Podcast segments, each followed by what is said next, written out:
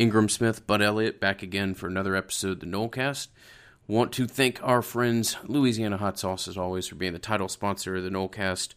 Uh, even in the roughest of times, Louisiana's there to spice up a bland dish or just give you some uh, some low calorie flavor, uh, and it's a fantastic partner. Somebody we're fortunate to be able to work with. And with that, Bud, let's get into a podcast. Who knows? This, this could last two hours. This could last 25 minutes. Uh, we'll just see where this takes us. Try to have an open conversation, give you an idea about ULM, put a bow on that, talk uh, broadly about the future of the program, and have a nice little uh, Nolecast recap here. Absolutely, man. Uh, first of all, I thought you did a great job on the instant reaction. As I was going through things I wanted to talk about tonight, I was like, well, Ingram already discussed this, and he already discussed this and that. And uh, I guess we'll start out that Florida State made my most disappointing team of the week list. Every week I go through and I look at teams that failed to cover the spread by a lot. Not the worst Power Five team out there. That was Syracuse, which failed to uh, to cover its spread against Maryland by 42 points. That's that's six touchdowns if you're scoring at home. And not the second worst P5 team, Arizona State, 23 points off their spread they really screwed around with a uh, FCS team in Sac State. Uh, but Florida State, third on the list there among the P5 teams. 22 points off their projected spread. They did cover the first half, uh, and they also covered their team total, but uh, did not cover the game. And look, I think this, to me, Vegas has no emotion, and it's always good to say, okay, like how bad was this loss really, uh, or this game really? We try to analyze games on the quality of play, win or lose, right? That's why we were down after Boise, but not maybe quite as down as you know as, as some outlets.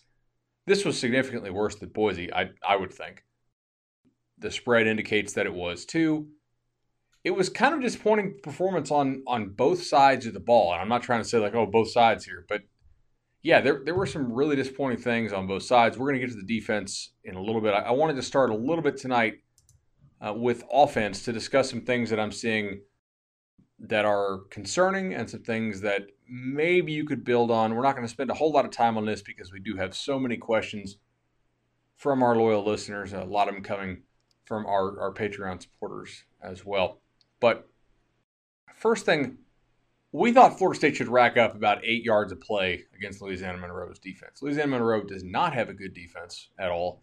It was missing its best pass rusher, and his backup uh, was out of the game with a shoulder injury. So you would think Florida State would be able to put up some explosive plays uh, and, and, really move the ball efficiently, and yet uh, it really it really lacked explosive plays. Uh, the run game had a little bit of explosiveness, but not anything special, right? Just just kind of average. Uh, and against Louisiana Monroe, I thought it actually lacked some explosiveness. I wanted to see better downfield blocking on some of the Akers runs. Uh, the passing game really lacked explosiveness. Just, just not a good day for the offense here. And, and people are going to say, "Oh, they scored 45 points." Yeah, they they did, uh, but they only scored what 38 in regulation. Look, 38 in regulation at home when you get 16 drives against Louisiana Monroe, that's a bad performance. And I know this is the take that probably nobody else out there in the Florida State media are going to give you, but that's only two 0.4 points per possession against Louisiana Monroe at home.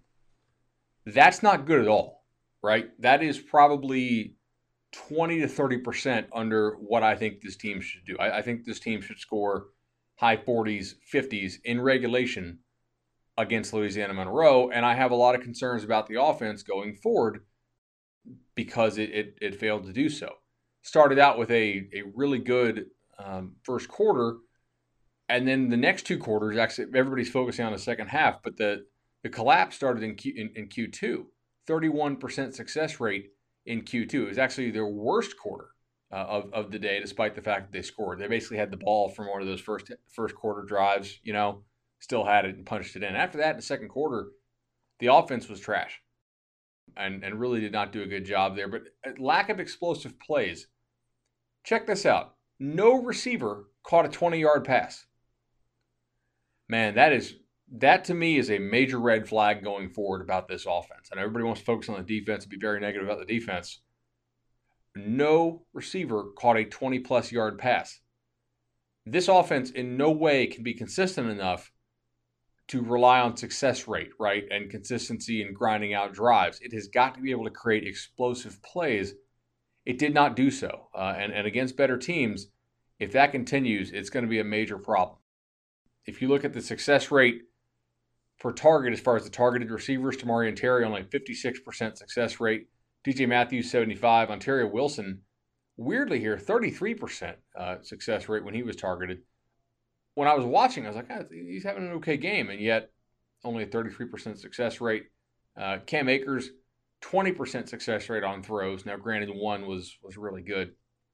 Uh, Tre'Shaun Harrison, 100% success rate. So that was that was cool there. But just your, your yard, yards per target on these guys, pretty much all except for Tre'Shaun, were were really low, and uh, and that's not a good sign to me going forward. I think one of the areas that we're seeing here, which is concerning to me, is that UL Monroe came out. They were largely playing off, right? They, they wanted to take away that stuff. Um, FSU did a good job to take advantage of some of the shorter stuff initially in the game. ULM came up and challenged a little bit, and they basically, I think, were saying, okay, we don't think y'all can pass protect well enough to get some time to go down the field, and we're going to take away the short stuff. And what was scary is they were kind of right.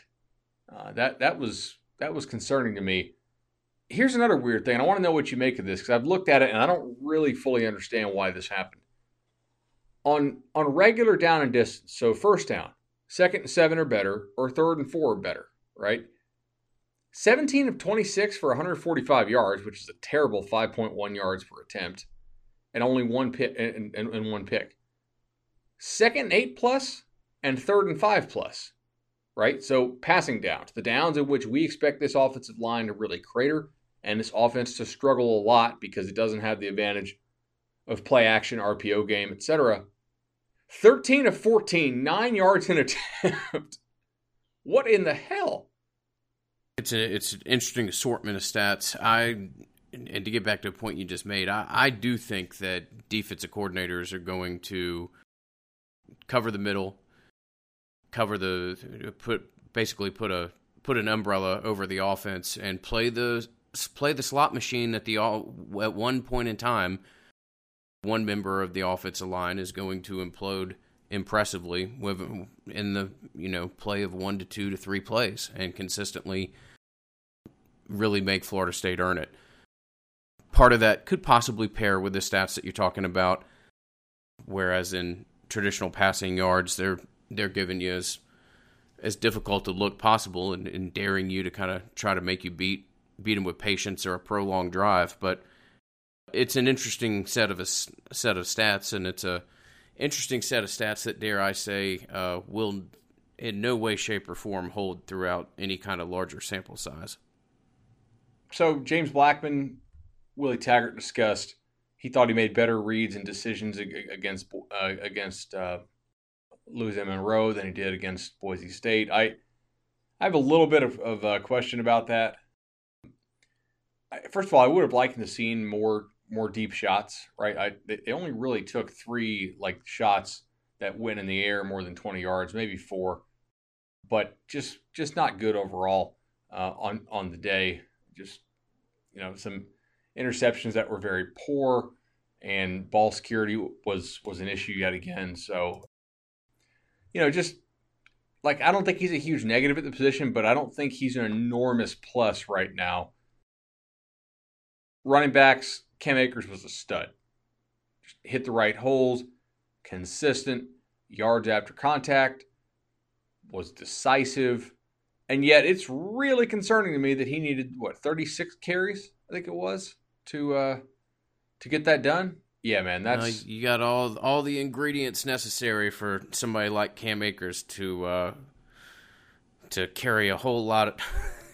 get used to it, Cam. With a with a coach where he is, uh, you got to get simple. You got to get the best player on the field as much as possible. And I don't necessarily love it for him, and it's scary as hell that we had to put it in his hands 36 times against ULM. But uh, I I think that may be a little bit of the plan moving forward they have to keep giving them the ball. I I think because good things do seem to happen when they get in the ball, but they they do have to find a way, like we said, to create explosive plays in the pass game. And uh, they, they really need to get Tamorrion Terry going and and and literally have him make a bigger impact because right now he's not dominating or, or even coming close to, to making that positive an impact. I'm not 100% sure if, if that uh, if that interception that was thrown to the uh, to the east sideline was on him or if it was on Blackman. It, it does look like he has his guy beat on the stop and go, and, and, and Blackman throws the stop, and, and Terry runs the go, which is a good recipe to throw a pick six, which is exactly what happened. But uh, yeah, they, they need to get more out of him. Some people had asked us what happened to all the receiver screens. A lot of that was that, that Louisiana Monroe started covering them up a little bit. And you don't throw receiver screens when the guys are covered because it just doesn't make a whole lot of sense to do so. Like I said, I like what we saw from Tre'Shaun Harrison. The O line, man, I feel like we talk about it this every week because the, the thing doesn't change. Their depth is is pretty uh, it's pretty suspect. And when Joejuan Williams went out, Never did I value you like quite before. Although Bello Bello had a nasty first couple series, uh, but somewhat had an uptick, baby baby uptick. Yeah, exactly. Um, this offensive line is better than it was last year because they know what to do. Usually, I think they have more confidence than last year. I, think that Randy Clements successfully built up their confidence in the offseason and praising them for even like the most just rudimentary of, of successes. That's all. That's all well and good. Different test this week against Virginia coming up. A, a, a defense that is probably going to be able to confuse them a lot. What they're running up front right now is very simple. I think that is the right thing to do given this group's uh, collective talent and experience level.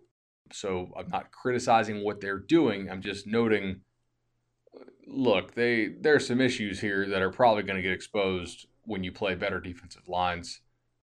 You know, like we said, Boise kind of whipped in the last 40 minutes of, of, of, that game up front. And you saw a little bit of youth and experience. I, I think Dante Lucas uh, has the whiff on the one sack of uh, of Blackman there in what quarter would that be? I think it was the second quarter, uh, but I'm I'm not totally sure on that. So that's the offense. Um, not really the best day from the offense. 35, 38 points in regulation, but like I said, under two and a half points per drive against against this kind of you know against this kind of team. That's that's pretty bad. What are you going to do now? Defense? Lord. Nothing, nothing but positive conversation coming from this point forward. Don't worry, folks. Uh, absolutely. Defense, nasty, nasty, hard to even kind of make sense, conceptualize as to uh, how you've gotten here, or how it's going to get a whole lot better than what you've seen through the first two games. Yeah. So uh, defense, like you said. Now we wanted them to allow less than five yards of play, right? I, I think that's what we said.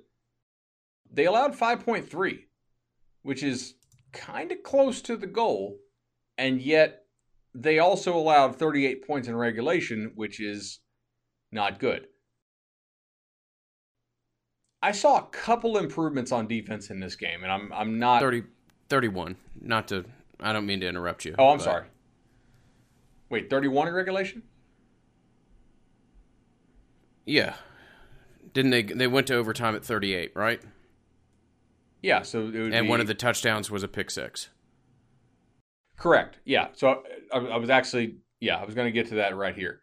So the average field position that the defense faced in the second half, and this is largely because of the offensive turnovers, the average field position the defense faced in the second half and the final drive of the first half was the ULM 45. That is really, really bad as far as a spot to put your defense in. It's even worse than what the average that, they faced was last year. Now, you, you thought, okay, the defense got off to a better start in this game, and they did actually. Uh, it, it, it's not this idea that oh, ULM could do whatever they wanted from the start. They were just sloppy. That that's not really true. ULM only had a 31% success rate in the first quarter. Uh, they, they lacked explosiveness in the first quarter as well. Florida State did seem to play with some decent aggressiveness to start off the bat. Uh, however, they quickly fell back into their old bad habits, which is what we were largely concerned about. Uh, and then things started to really spiral. I, I think this is a mentally soft football team.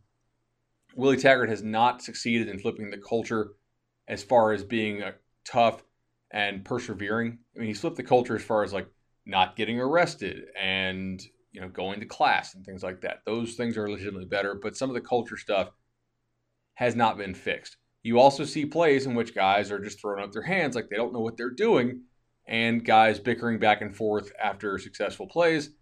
Look, to me, that that's a major concern, right? That that shows a defense that, huh, surprise, doesn't know what it's doing, which is a bad coaching job by this defense. They went to more of, of, of the even front looks with, with a little more 4 3 than 3 4 in this game. And uh, look, there's trade offs to this. And I know we have a really good question later on in the show, so we'll, we'll talk about that. But that that's not necessarily a, a cure all. You went to the 3 4 for a reason. Now, we can quibble over whether the reason was justified. The staff certainly thought it was at, at the time, I think. But the problem is the, the linebacker play is just so bad. And you're seeing the same guys make the same mistakes over and over again. I thought Coach Taggart had a pretty good quote uh, from this today in, in his press conference. I'm, I'm going to read it here, and we'll see. We'll see what comes of this, right? Because it may just be all talk from Coach Taggart. He said some things today that I don't really totally believe. Quote: You always evaluate it and make sure you've got the right guys in there. If guys continue to make mistakes, then shame on you if you allow them to continue to play. But you always evaluate your roster and make sure you're doing the right thing for your team. We've got to, as coaches, again, evaluate what we're doing and make sure we've got the right people in there and make the right corrections that we need to. If guys can't correct them, then you put the guys in who can do that. So, how this works is basically like if you you got to be able to show that you can do it in practice first. But if you show that you know how to do it in practice, but consistently in games, you melt down. Well, hell, we had an offensive lineman do that last year, sort of. Remember uh, the the left tackle repeatedly, like different. There are guys on this defense who keep making the same mistakes. Uh, Dontavius Jackson has gone from a dude who you could at least count on to be physical. I, I think you nailed this exactly in the instance. I'm not going to say this too much more because you you nailed it, but like he's totally lost in coverage right now. They they, they bait him far too wide every time instead of getting depth and then throw behind him. He, he's not taking on blocks. He's he's dancing around. He's clearly a dude who does not trust what the coaches are teaching him right now, in my opinion. Otherwise, he I think he would play with more decisiveness. And and we had worries that that taking on blocks would be a problem for Jaiden Woodbey, and and it is, at least at times. But you, you can't have a guy like Dontavius Jackson regress and then play totally uncontrolled football, right? I mean, like you said, the the totally unacceptable personal foul penalty at a really crucial point in the game, and and flexing and stunting on dudes after they have a 12 yard gain and you tackle them. Great. Guess what? That's a first down. All right. If you get a sack, dance your butt off. Don't be dancing after a first first down carry. That that's not cool.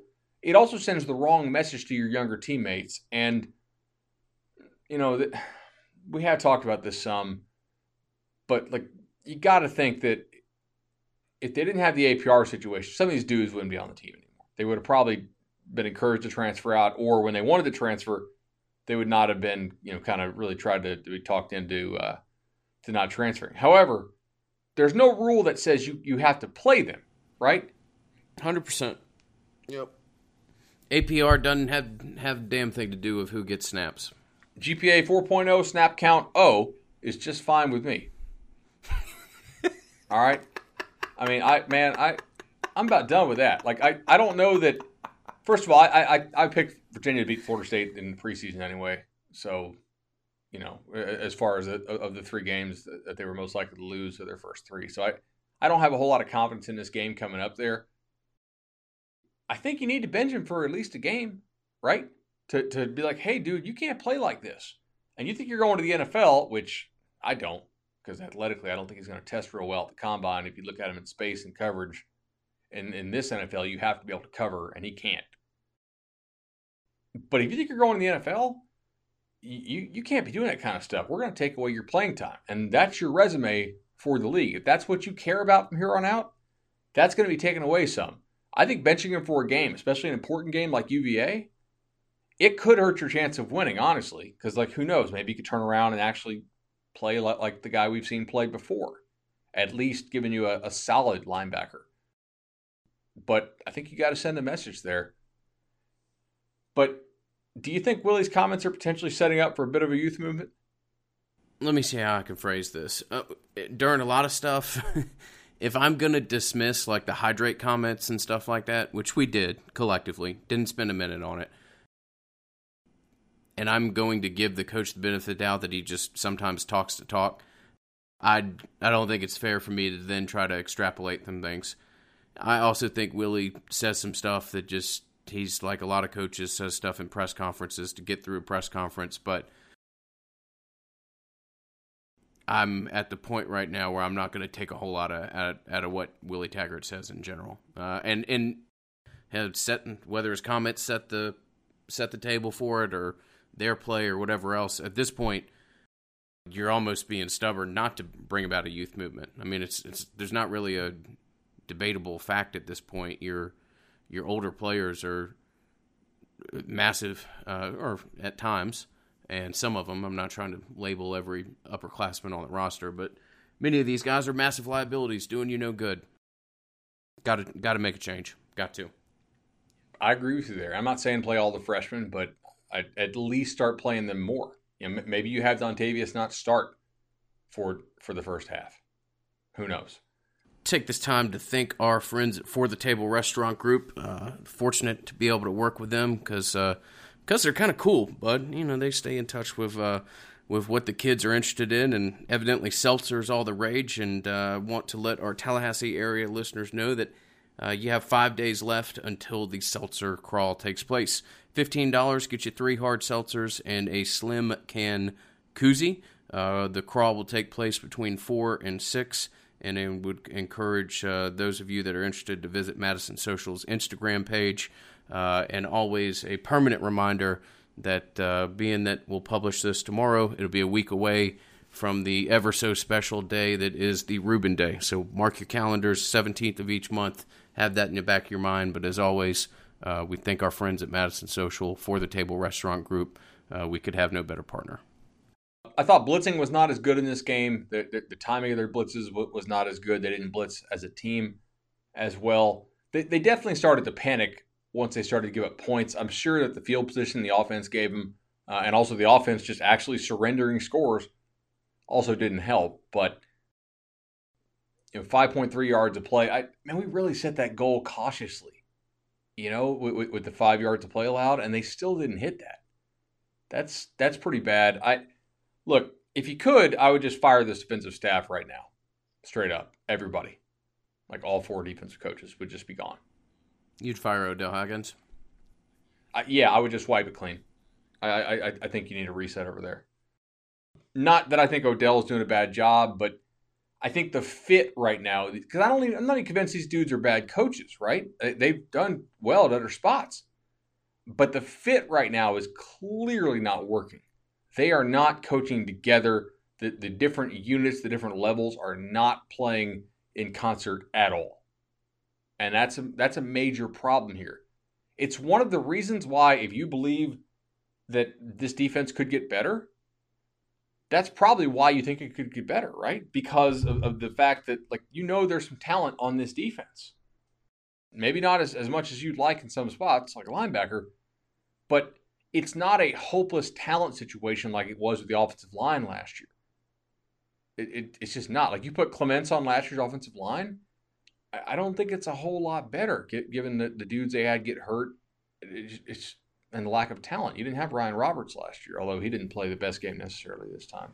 No, look, I mean, you got more than 35 kids, more than 35 four stars on that side of the ball. It's not a talent issue. Are are, are they the like you said? Are they perfect fits for the The scheme, are you underrepresented in some places? Absolutely. But you've got all the pieces in the world necessary to have a competent defense. This is this is not a Jimmy's and Joe's conversation. It's a X's and O's or a, a real culture buy-in type of conversation that has to be had around, surrounded the defense. Dude, there's no doubt. I mean, it, it's we know for a fact that that quality of defensive play tracks a lot more closely with with the quality of recruiting than does offense. You can scheme your way into a good, a really good offense actually without elite recruiting. It's very hard to play elite defense without elite recruiting. Florida State has recruited on, on that side of the ball even better than it has on the offensive side of the ball. They have the talent. This coaching staff is failing these players right now. It, you know, its backers don't take on blocks. They constantly get picked on in coverage. I think they're probably a little bit too complicated in what they're doing in the run fit game and too simple in in, in, in, in the pass coverage game. Man, it's it's a mess back there, and I think you're going to make some some pretty average ACC offenses look great uh, down the stretch here. So that's that's not real good. Real briefly about the three four and the move to it. I I 100% think that Harlon Barnett has coached himself into a place where uh, a dismissal could come at, at any point moving forward. I don't know that that's necessarily something that you're going to be having to wait on the end of the year, but I also think it's worth noting that I've, you know, Harlon Barnett's specialty is not the 3 4. And I think he's fully capable of coaching a lot of these concepts. I'm not saying that, but I don't know that it's the most natural fit.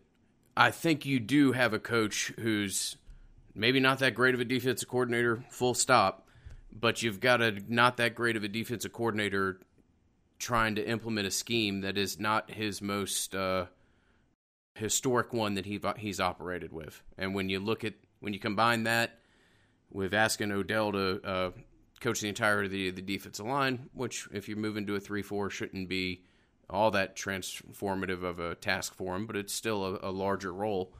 And then you're you know maybe maybe you have a little bit of a coaching liability at some of the other positions on defense. It's a it's a horrible mix, and uh, again, I think Harlon Barnett will be fired at some point, and it will be justified. But I do have a uh, an ounce or two of, of, empathy with him in in the current situation. I mean, he's also getting paid almost a million bucks. Oh, he's getting paid nine hundred and eighty thousand dollars or whatever. So, yeah, he's getting taken care of. So we're we're going to take one of our questions here right now and we just won't ask it in the Q&A session, but would you switch back to the 4-3? And I've been thinking about this a lot. So let's just go even man front, odd man front rather than a 4-3 because a 4-3 is probably going to be more nickel 4-2-5 look. So uh, just just so that we have a, a an acknowledgement of it, we're not going to be running a traditional 4-3 one way or another. N- not in most of the games coming up, at least. So think about this are the reasons that you thought you had to go to a 3-4 do they still exist oh they they 100% do i i don't know that that means you tried to have a coach coach a scheme that he's not as fluent with because you have a, a concern about your defensive ends though that that's i i 100% agree with with what you're saying well right but uh, yeah, that you. I think you're. I think we're actually saying the same thing, just in different ways. Yes, those concerns still exist. Who are you going to play on the other side of Kaindoh Robinson? Are you going to start Kaindoh and Robinson on opposite sides if you play the four three? Do you really want Leonard Warner or Amari Gainer to be playing in like a traditional defensive end role? Uh, are you going to have those guys stand up to where you're basically playing playing an even front, but they're actually you know, standing up? If so, that prevent that presents different sorts of issues in the run game. But I will say I do think that Kaindoh and Robinson so far have played better than this staff expected them to play. Especially if you had asked like this staff last spring, hey, what do you think you'll get out of Kaindoh and Robinson? I do not think that they thought these guys were going to play as well as they did. So that to me suggests perhaps you could move back to the to the the, the four man front. Now, I think because of, of, of the lack of coaching here or the lack of belief in the coaching by the players, and obviously the, the lack of Brian Burns, if you do go back to the 4 3 front, I think you're still going to have your pass rush concerns. But last year, the run fits, for the most part, with the exception of maybe like a two game stretch, were not quite this bad.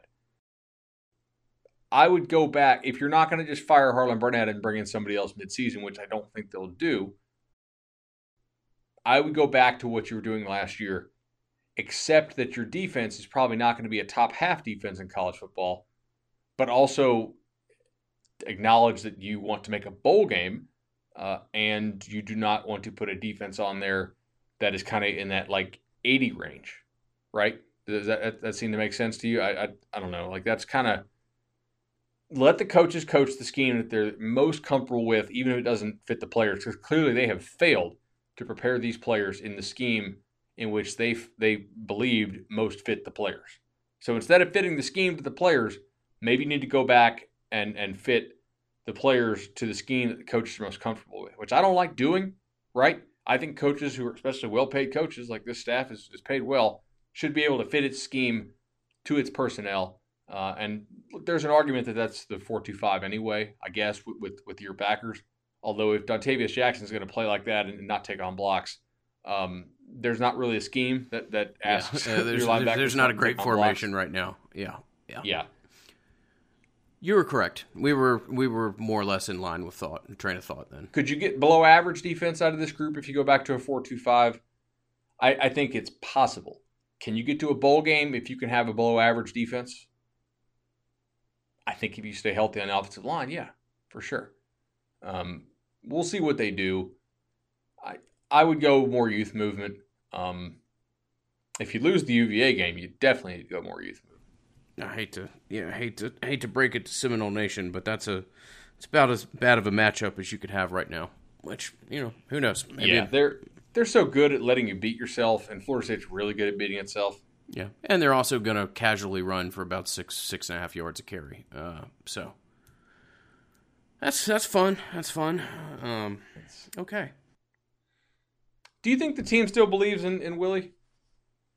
Seems pretty pretty empty at the moment. I don't know, man. I, I don't uh, I don't think they do, to be honest with you. And I, am not sure there was ever a real uh, collective buy-in. I mean, I, I think there was some great some great energy and some great you know some fun. And I, I'm not trying to I'm not trying to diminish Willie by saying that, but uh, I I don't know that there's ever been a full buy-in, and I think uh, the way that this season has started, he's maybe cost himself a chance to have some of the the newer aspects of the locker room really fully buy in. Yeah, I agree. I, I think that's the main worry too. It's are are these guys are they going to buy in? Like the, the dudes who might be on the fence, the newer guys, if they see the old guys not buying in and disrespecting the staff uh, with their words and, and their behavior, does that trickle down to the young guys? I, I, think it probably does, and that's that certainly has to be a concern of this staff. So, uh, all right, let me see. Next question we have here: uh, Why not go youth? Why not go youth movement? I think we've already discussed youth movement quite a bit. Ingram, you, you touched on the personal fouls beautifully in the uh, in the instant reaction pod, so I don't think we need to talk about that anymore. But man, just some really silly personal fouls for a team that actually is improved penalty wise from where they were last year, uh, considerably improved actually. So that was that was bad. I like your, your note here in our show outline. 2009 BYU game, similarities in schedule and previous result, and Bronco. You want to hit that? Hey, let's let's let's grab some optimism out there. There was ten years ago, Florida State went in Game Three uh, after you know suffering a a pretty silly uh, opener loss, or not a silly loss, but a, a, certainly a defeating one. Uh, a win in Game Two that did uh, very little to help the collective fan base. And uh, appeared to be walking into a buzzsaw. And uh, I don't know, maybe it's that we let we let Akeem Dent borrow the the Nolecast Skype account, and he can call up to Montreal and try to learn the the Greg Reed slingshot play. That was still one of my favorite moments. That Greg uh, somehow avoided a pass interference on that play and and managed to take it in for six. But uh, Yeah, it's just an interesting little uh, coincidence, and happens to be the team that was coached by the individual that you go and play this week. So maybe some uh, some optimism to be found in something that happened from ten years ago. And look, I, I don't think this is a game that Florida State can't win. The the line is like seven or eight, depending on where you look. It's not forty. Okay, and that's a line that is very quickly adjusted to Florida State underachieving in, in its first two games, especially the last game, right? I mean, the the Vegas power ratings have already dropped Florida State like five or six points from where they were preseason, and I think they've up they've upgraded UVA about a point or two. You know, this this line on the look ahead preseason was at Pick'em. Now it's seven or eight. It's not like they're like, oh, it's seven or eight, and they haven't accounted for how bad Florida State is. Now, maybe you could argue they've not fully accounted for how bad Florida State is, and you might not be wrong. However, I do think it's interesting to note, like this is not a game that they can't go and win. We'll have a full show preview with, with a guest. We already have her lined up, so that's pretty sweet. On the next episode, we should probably get to our uh, our questions here. Uh, the vast majority of which are actually from our Patreon Patreon members. And look, y'all, that is that is your best chance for getting a question into the show. Uh, we've had over 120 email questions uh, this week. I have not had time to go through 120 email questions.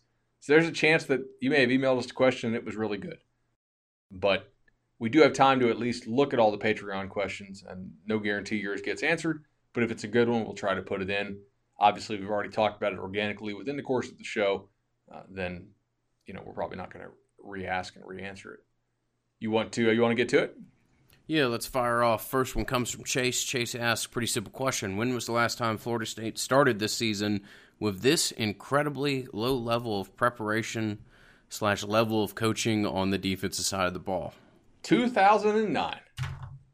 Let's go back here and pull up the season. I still think I would take this defense over that defense, by the way. Would you? Uh, give me give me this game let me let me see it one more time. I know that's a cop out answer, but I'm I'm leaning towards no at this point. Uh, so you played you played the Boston College game, gave up 28. Now Florida State's offense was was playing a much slower pace back then uh, than it was now, so it, it did help to sort of depress some of these scores. And the schedule they played last year within the league was was pretty bad. They gave up 38 in, in a uh, opening week loss to Miami. Everybody thought that Miami team was actually pretty good. No, it was it was pretty bad. That was just a sign that the defense was going to be pretty poor. 19-9 Jacksonville State was the win. They were like in the 90s in defense for a lot of that year. They end up kind of improving a little bit down the stretch. They they held Maryland to 26. They held Wake to 28. They gave up 40 at Clemson. They barely beat. Remember that NC State game? How crazy that was back and forth. They gave up 42 uh, to an NC State team that really wasn't wasn't that good that year. It wasn't terrible. 27 to North Carolina, 49 to Georgia Tech. Remember that game? That was a slow paced game too. It wasn't like there were a million possessions in that one. If you play 16 possessions in that game, Georgia Tech might score 80 on you just as far as a points per possession type thing there. And uh, yeah, I think that's. I don't know. I think 09 is, is the last time there was a comparable defense that started out uh, this poorly. Although you can argue 20 was it 2016 or 2015 when you gave up 63 to Louisville and it could have been 80 because the defense just quit. Was that 15? Uh, I believe that was 15. No, wait, that might have been that might have been 16 because it was it was definitely a DeAndre year. And 15 was not 15 was was Maguire Golson. So I think it had to be 16. Uh yeah, it had to be 16 cuz we play there on even years. So you're right. It was 16. Okay, so yeah, uh, Chase, the answer to your question I think is 09 unless you want to count 16, although that was really more of a, a shorter stint within that season, and some promise notes fixed everything. Didn't they? Boy, didn't they? Absolutely.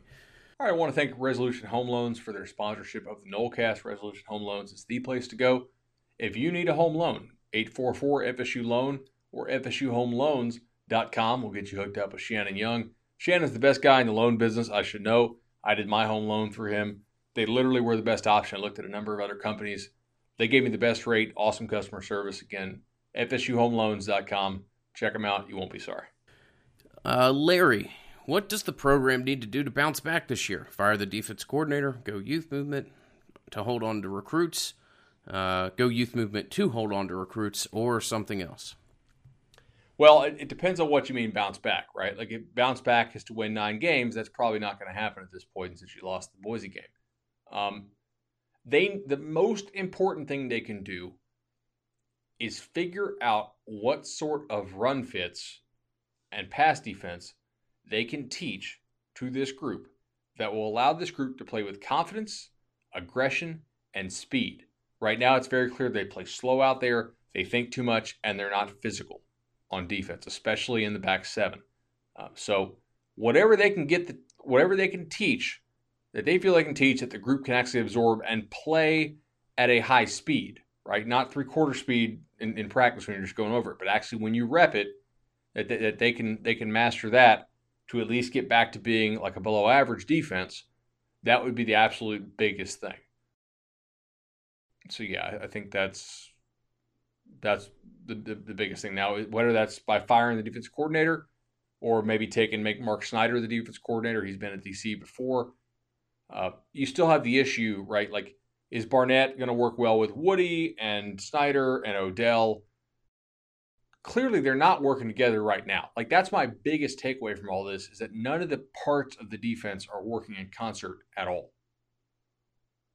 With the defensive tackles probably being the best. Chase asks, like the Tomahawk Nation article on the linebackers, if we go back to a 4 2 5, and play McCray and Nas as the linebackers, do you think it would make any real difference? It could be an upgrade, but it could also be a downgrade, I would say. Who are you going to play at safety then if, if you move Nas up? I think Nas has actually done a decent job for you there at, at, at safety. Um, I, I, might say that Nasirildeen's been your best defensive player this year, and that's not a that's not that's not a glowing compliment, but uh, he he's been one of the few things that you've had any ounce of consistency from. Yeah. He's also forced a lot of fumbles. Two games, small sample set, but when anytime you got three out of two, you're doing all right. That is true. All right. Uh, Wilson asks, I know this probably sounds a little dramatic, uh, but what point does this program become so bad it could become irrelevant for 10 years or so? Four. And then uh, one of the commenters said, I love this question. Seems like it'll all be impossible as long as uh, Clemson, UGA, and Bama sit atop the college football world. I like that you included the, the comment in here too, because I, I think this is completely, these two things are just largely unrelated. Florida State is not bad right now because Clemson, UGA, and Alabama are, are more committed to winning and, and are on top of college football. Florida State does not have to compete for a national championship to be relevant in college football, right?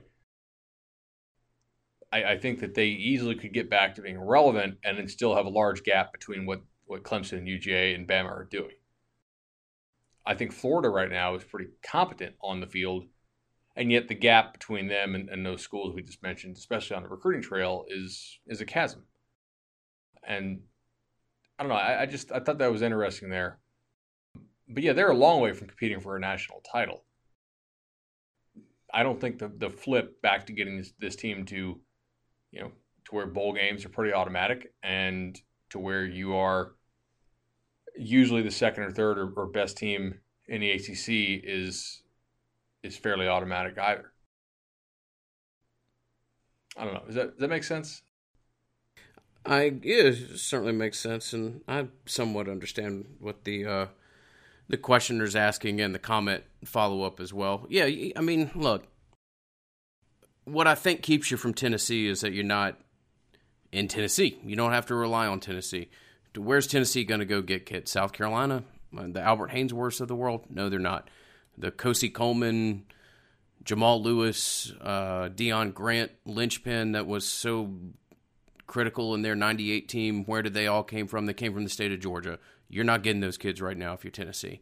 Uh, if you're Florida State and you have your house somewhat in collective order – you you can still go and recruit kids from the state of Florida. Now, Alabama, Georgia, Clemson, all going to sign some. Yeah, they certainly will, but you'll at least have a place where you can go. And I agree with what you're saying about not everybody being looped together. I will say this: UGA does if UGA being on top of the college football world, that is a that does have a direct impact on Florida, and it does somewhat put a little bit of a of a governor on what they can do. So, uh, if you want to try to tie those together, Andy, I see where you're coming from, and that's uh, that would be my response to what you were saying.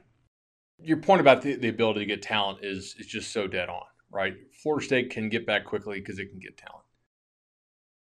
Okay, Vinay asks, uh, what is happening to the offense in the second half? I have stopped expecting any help from the defense for the rest of the season. Probably smart. Uh, and figure FSU has to score 45 or more points to beat a Power 5 team. Again, maybe smart. It is only two games in against questionable uh, teams relative to what we'll face in conference games. Outside the offense going lights out on someone, I struggle to see another non ASU win on the schedule. Please tell me I'm wrong. Well, yeah, I, I definitely think he's wrong. This team is not going to go 2 and 10 what is happening to the offense in the second half? Well, like we discussed earlier in the show, it's really not just a second half thing. It's after the first quarter thing. So I, I think Kendall Briles is coming out with some really good game plans early that is getting some defenses off basically off off balance, catching them off guard. Uh, and then they're adjusting to those things, and then they're basically beating Florida State up front a lot. Like that's kind of what I saw in this game. But I also saw James Blackman miss some throws, uh, maybe some miscommunications with his receivers. And just turnovers in this game were, were a huge deal, right? They had three critical turnovers in, in, in this game in the last three quarters, and that really, really hurt them. They weren't necessarily stopped that many times in the second half on drives that did not end in a turnover, correct? I'm pulling up the drive chart here. So within the second half, uh, Florida State, they had two punts they, they had two touchdowns, two punts, and then um, they did have a punt towards the very very end of the game. So three three punts, two touchdowns, but but two picks and a fumble, right? And then three touch. Obviously, the touchdown in overtime. That's not in the second half. That's that's a different period, in my opinion. Um, if they don't have those those those turnovers, they might end up being okay and scoring, you know, 45 points or so in regulation as opposed to, to needing overtime to do so, even if you cut down the turnovers a little bit. We also should note here Florida State, uh, their turnover margin was negative two. Their expected turnover margin was actually positive, right? That's based on fumbles and passes defense for each team. Uh, Florida State had some poor fumble luck in this game, and uh, and it failed to come down with picks when you know the other team uh, caught its picks. So anyway, I I don't think this game should have been quite as close as it was, but even if it played out kind of like you would have expected, right, with some more neutral turnover luck and Florida State wins by, I don't know, 12, 13 points in, in regulation, that, that's still too close for my liking. Let's take the, uh, the next one here. Oh, uh, Vinay actually has a good one here. I recall Bud said Willie and Browell's teams play well with a lead. Their defenses are set for working with big leads, and hence why they end up getting outscored in the second half. Uh, what level of large lead do they need to uh, enable the current defense to actually play to its strengths, like the secondary? I think, yeah. Um, well, we did think this defense would work better with a large lead because it wouldn't have to have such a run pass conflict, which is something these backers do not handle very well, right? And the offense can keep scoring when it has a large lead in theory because when it goes to run the ball, the defense gets sucked up and they should be able to hit some deep shots. What has happened so far is A, they've not hit any deep shots when they've had these big leads. They need to do that. You protect your defense with points. I, am a firm believer in that. Now, defensively, what has largely happened is that the defense has been kind of bad throughout almost every quarter. And so it wasn't really like, oh, they, they had the recipe uh, and then they collapsed. It was the opponent screwed up, right, with, with we know that turnovers are not all luck, but there's a really good amount of luck when it comes to turnovers. Um, Boise would have scored a lot more points had they not shot themselves in the foot a little bit in the red zone and had turnovers there um, in the first half. Uh, you want to take Andrews? Yeah, Andrew asks uh, before firing coaches, scheme issues, and cultural problems, what would need to happen to get a systematic change in administration? We are reluctant to pay assistance, as evidenced by Barnett and Bill being Willie Taggart's Barnett and Bell being Willie Taggart's fourth or fifth choices, and slow to add analyst. See Jim Leavitt. I feel as though the admin believes our logo will attract the best coaches and recruit the best players, but it has become obvious that's not the case. If we fire Willie Taggart at the end of the season, then the rest of the admin needs to go with him. Is there any accountability at more? Also, is uh, excuse me. Also, if Willie Taggart is fired, when is the best time to do it? Considering the early signing period, I'm almost to the point of apathy. Well, I think a lot of people are at the point of apathy. We should note here that you nailed the attendance. Uh, you were like a thousand people closer than I was. Uh, you had 51,000. I had 56,000. They announced 52.9. So congrats to you, sir. Look, here's the, there. There's some truth in this, and, and, and there's some not truth. Right? Was Bell the fourth or fifth choice? I don't think so. I think he was probably a little closer to, to the top, but not clearly the top. We, we know that that he wanted to bring some dudes from Oregon there. Barnett again could have been the fourth or fifth choice. I think that's possible. The ad analyst Leavitt thing. Look, Florida State was expecting Leavitt to come. A lot of different schools courted Leavitt. It wasn't like Florida State lost out to another school for Jim Leavitt. Jim Leavitt decided he didn't want to work as an analyst and wanted to spend time with his mom, who was like 96. If you look at his Twitter account, he's constantly posting pictures with his mom. He's like, "Oh my god, he's doing it." He, it's it's not it's not Urban Meyer going to watch watch his girlfriend or his, his, girlfriend. Excuse me. It's not Urban Meyer going to watch his daughters play volleyball. Yeah, exactly. Which was his famous uh, famous line of thought, and rarely, if ever, followed up on. But at, at least as far as I know, I mean, I I lived in Fort Myers, and his daughter played at FGCU. So well, and the other one was playing at Georgia Tech at the time, and Urban wasn't up on North Avenue all that often. I can I can tell you that much. All right, uh, I feel as though the admin believes our logo will attract the best coaches and best players, but it's become obvious it's not the case. If we fire Willie Taggart at the end of the season, then the rest of the admin needs to go with him. Uh, is there any accountability at more? Look, Andrew, none of this is going to happen, right? They have a plan in place here.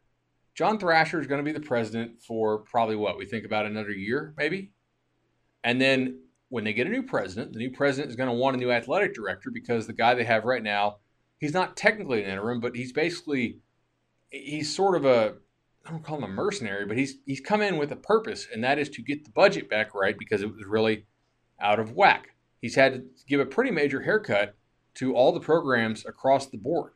Florida State's not really spending like a like a big time contender right now. It's trying to get its budget back in back in check.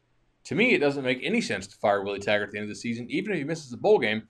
Because I got to tell you, I don't think the lost money and ticket revenue is is offset like is is greater than than the budget. It's not like you make that much money from season tickets.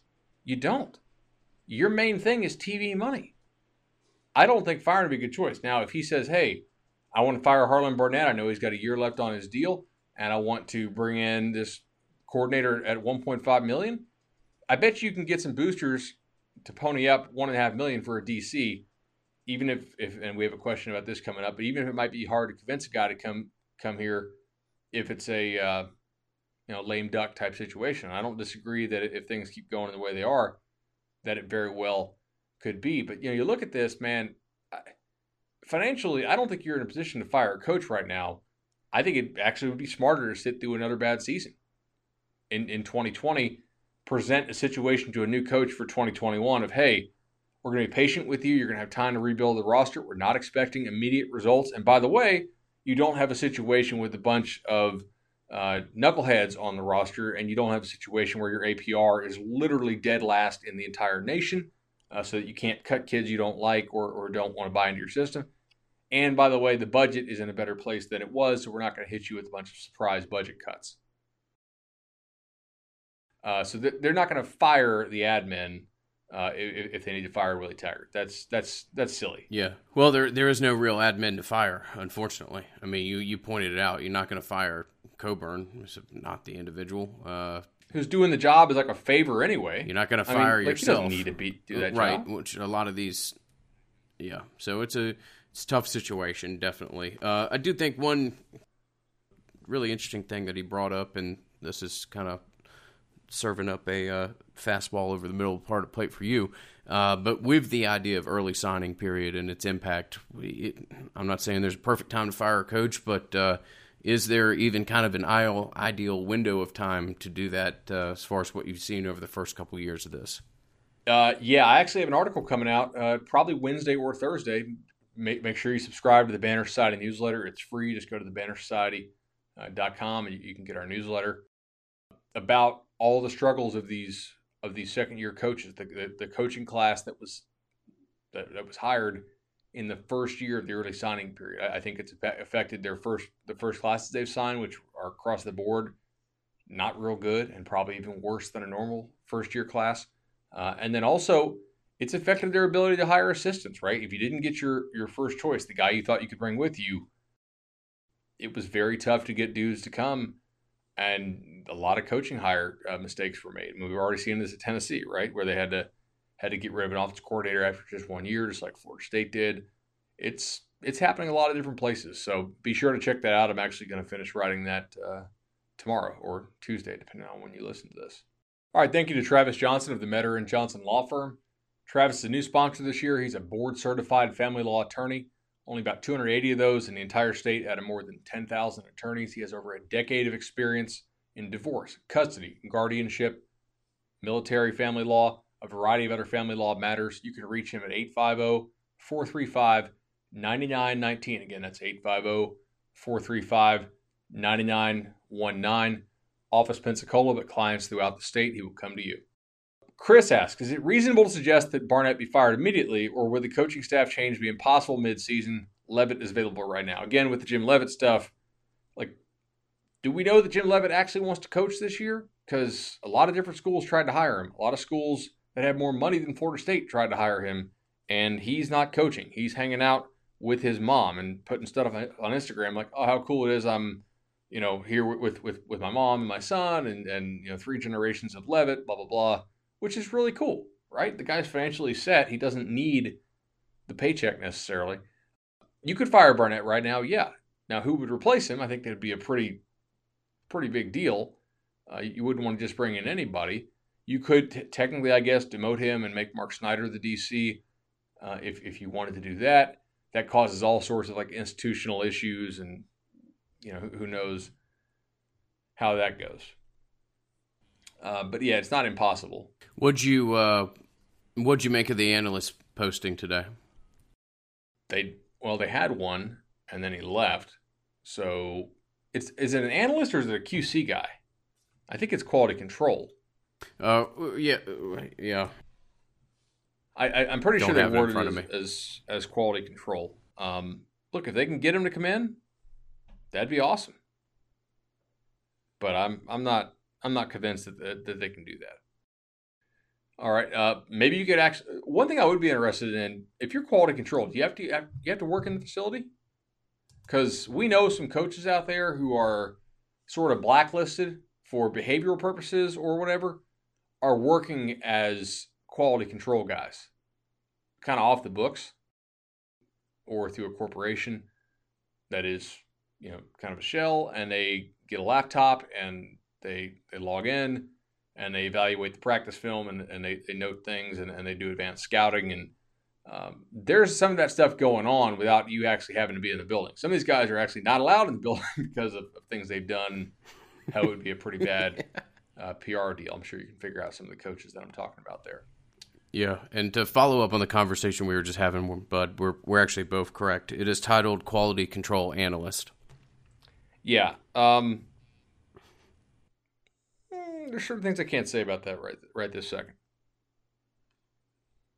I uh, I don't know what you're referring to. That's honest. I'm not playing playing radio here, but I'll put it this way. Uh, I don't like sometimes jobs get posted where if you have somebody that's a friend at the company or in the industry, you'll call them and say like, "Hey, is this a legitimate job posting, or is the job just posted with the idea that they already have somebody in mind and they're posting it because you have to go through this process?" I don't think this is just a random posting. I think again, I'm not saying Jim Leavitt's coming to Tallahassee, but I I think they have some somebody in in mind, and for legal reasons, you have to post stuff like that. Right. Exactly. Okay. Uh, a couple more here, and then we'll we'll probably hit some more. I may do a Twitch show uh, this week as well. Uh, you can follow us on, on twitch.com or twitch.tv slash Nolecast if you want to see more Q&A stuff. Trey says the staff seemed appeared reluctant to make changes last year. None of us are in locker room or on a practice field, but some changes appear obviously easy to make. They didn't make them last year, and it doesn't look like they're willing to make them this year so far. Um, at this point, can we really expect to see changes such as youth movement, playing less zone on defense, etc.? Well, uh, and then it continues. Sorry. To me, it appears the only major change that can be made is to fire Barnett, either hire Leavitt or let Snyder be the DC. Is this possible mid-year? We already answered that.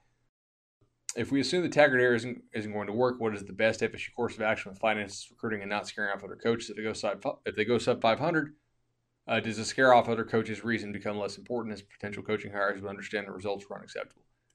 All right. Well, first of all, I, I don't think they were reluctant to make changes, right? Like that's not really one of the criticisms I I had of this staff, and I don't think you did either, right? Like they did make a lot of changes in season last year to what they were running. They clearly are willing to make changes in the offseason to the coaching staff with Walt Bell, uh, and he wasn't going to be welcome back if he had not taken the UMass job. They went out, they got Kendall Briles. They anticipated that they were going to have really poor edge play and that they needed to go ahead and move to a 3 4 because they didn't have the defensive ends to play in a four man front. Uh, so they, they made that change. I, I, don't think the lack of willingness to make changes is is really the, the criticism here. I think that uh, not making the changes that actually worked is a very less or a very legitimate criticism. Playing less zone on defense, they already played a little less zone on defense this year, and especially in in the second game as far as going from second to the first. Uh, if we assume that uh, sorry, the, the other question here was what is the best course of action? Well, I think we already answered this one too. I just think for financial reasons, I would just eat like even if you think he's a total lame duck, I would just eat 2020. What are you going to sell assets off? Yeah, it's a, you can't do that, and that and that's about the only way that you come to start buying people out at this point in time. You you can't sell, you can't have this thing in mind where you're trying to endow scholarships. You're trying to have this catch up project and have your catch up project be buying off your head coach. You just, as an organization, you can't do it. I will think that maybe Trey's referencing that you didn't make some changes as far as tied to the culture. You didn't sit down your quarterback. Nooney Murray continued to be. Oh yes, uh, Nooney Murray. I, I think that just just uh, maybe I'm reading something that's not there, but I, I think maybe that is what he's referring to. Well, if that's what he's referring to, then I just misread his question, and yeah, I totally agree with him. Uh, we, we we criticized him for that last year. That that's something that I think they were talking about out of both sides of their mouth? Ryan asks an interesting extension of the question about coach firing. He basically says, if, if you did fire this staff, could you actually afford to fire this staff and then still afford to go out and get elite coaching, which is part of the equation? Because whoever you go and get is probably going to have a buyout attached to themselves as well. So, like when you were saying the other day, it's part of the figure I listed two two shows ago. Uh, that that's somewhat built into that. You you need around 23, 24 million liquid before you start to have this conversation, or at least a dedicated 23 or 24 million that you know is coming in within three years that you can parcel out. And maybe you don't have to have 24 liquid at the time, but you've got to have a uh, a mapped out guide as to where that's coming over the course of two to three years. And probably like what 25 over five probably somewhere in that area. Yeah, I mean that's not easy to do. Connor and asks, uh, just floating. I don't mean to interrupt you, bud. I've seen this floating around both in our inbox and in some of these questions. I don't know if it's legally prohibitive. I think it may be, but I don't want to say it is. But you cannot take funds that have been pledged to the football only facility and divert that other. That's a, that is a big, major no no. Can't do it. Can't begin to discuss that. Yeah, I mean, I, I I've not even seen it in our inbox, so that shows you how much I've checked our email this week. Been been fairly busy over here. We we we've had some questions about if funds pledged to the football only facility can be diverted, and no, sir, they absolutely cannot. Uh, with MJ's question, he basically asks, "How much is the APR holding Willie back?" We, we discussed this a lot, but the one thing it does not prevent him from doing, it doesn't prevent him from benching guys, right? Like the APR may prevent you from you know, convincing somebody not to transfer, but it does not prevent you from uh, from benching them. I think we'll end on on Chris's question. How does this rank for the worst program wins? That's kind of fun. The worst program wins. How does it compare to Samford 2018, Jacksonville State 2009, or Troy 06? So I would say the first two don't really compare because ULM is like they're a legitimate FBS team and they're not a bottom 10 FBS team, right? They're not a good team. They're not even a below average team. They're a bad team, but they're not in that like UMass, Bowling Green, UTEP level of, of teams, I don't think. In fact, I can tell you, even following this game, exactly where I have them power rated. Yeah, I have I have them as a top 95 team. So they're not in that that bottom 30 range. Uh, so to me, that that that DQ Samford and Jack State as, as comps. The Troy 2006 game, though, right? Troy was FBS in 2006, weren't they? Um, I believe they were. So yeah, I, I think that that's a that's a, a pretty good comp. It is a uh, good comp as far as the team. The comparisons that I'll make to Samford 2018 is in this, and that uh, my lowest point last year was the Samford game and after it because I knew it was game two, and uh, I knew that maybe there were some areas where we'd see some dramatic uptick, and it didn't happen. And to me, after that ULM game, uh, if you believe in the idea that you do have a pretty decent chance to improve from week one to week two, which is statistically borne out and probably a good thing to believe in. To see that not happen two years in a row in game two was a, a really uh, hard thing to watch and a hard kind of acceptance to make about uh, the program and the product on the field. So, in that regard, I, I will compare it to 2018. Can I uh, can I ask you? This is kind of a light note to end the show on. Did you see the Jeremy Pruitt Titanic quotes?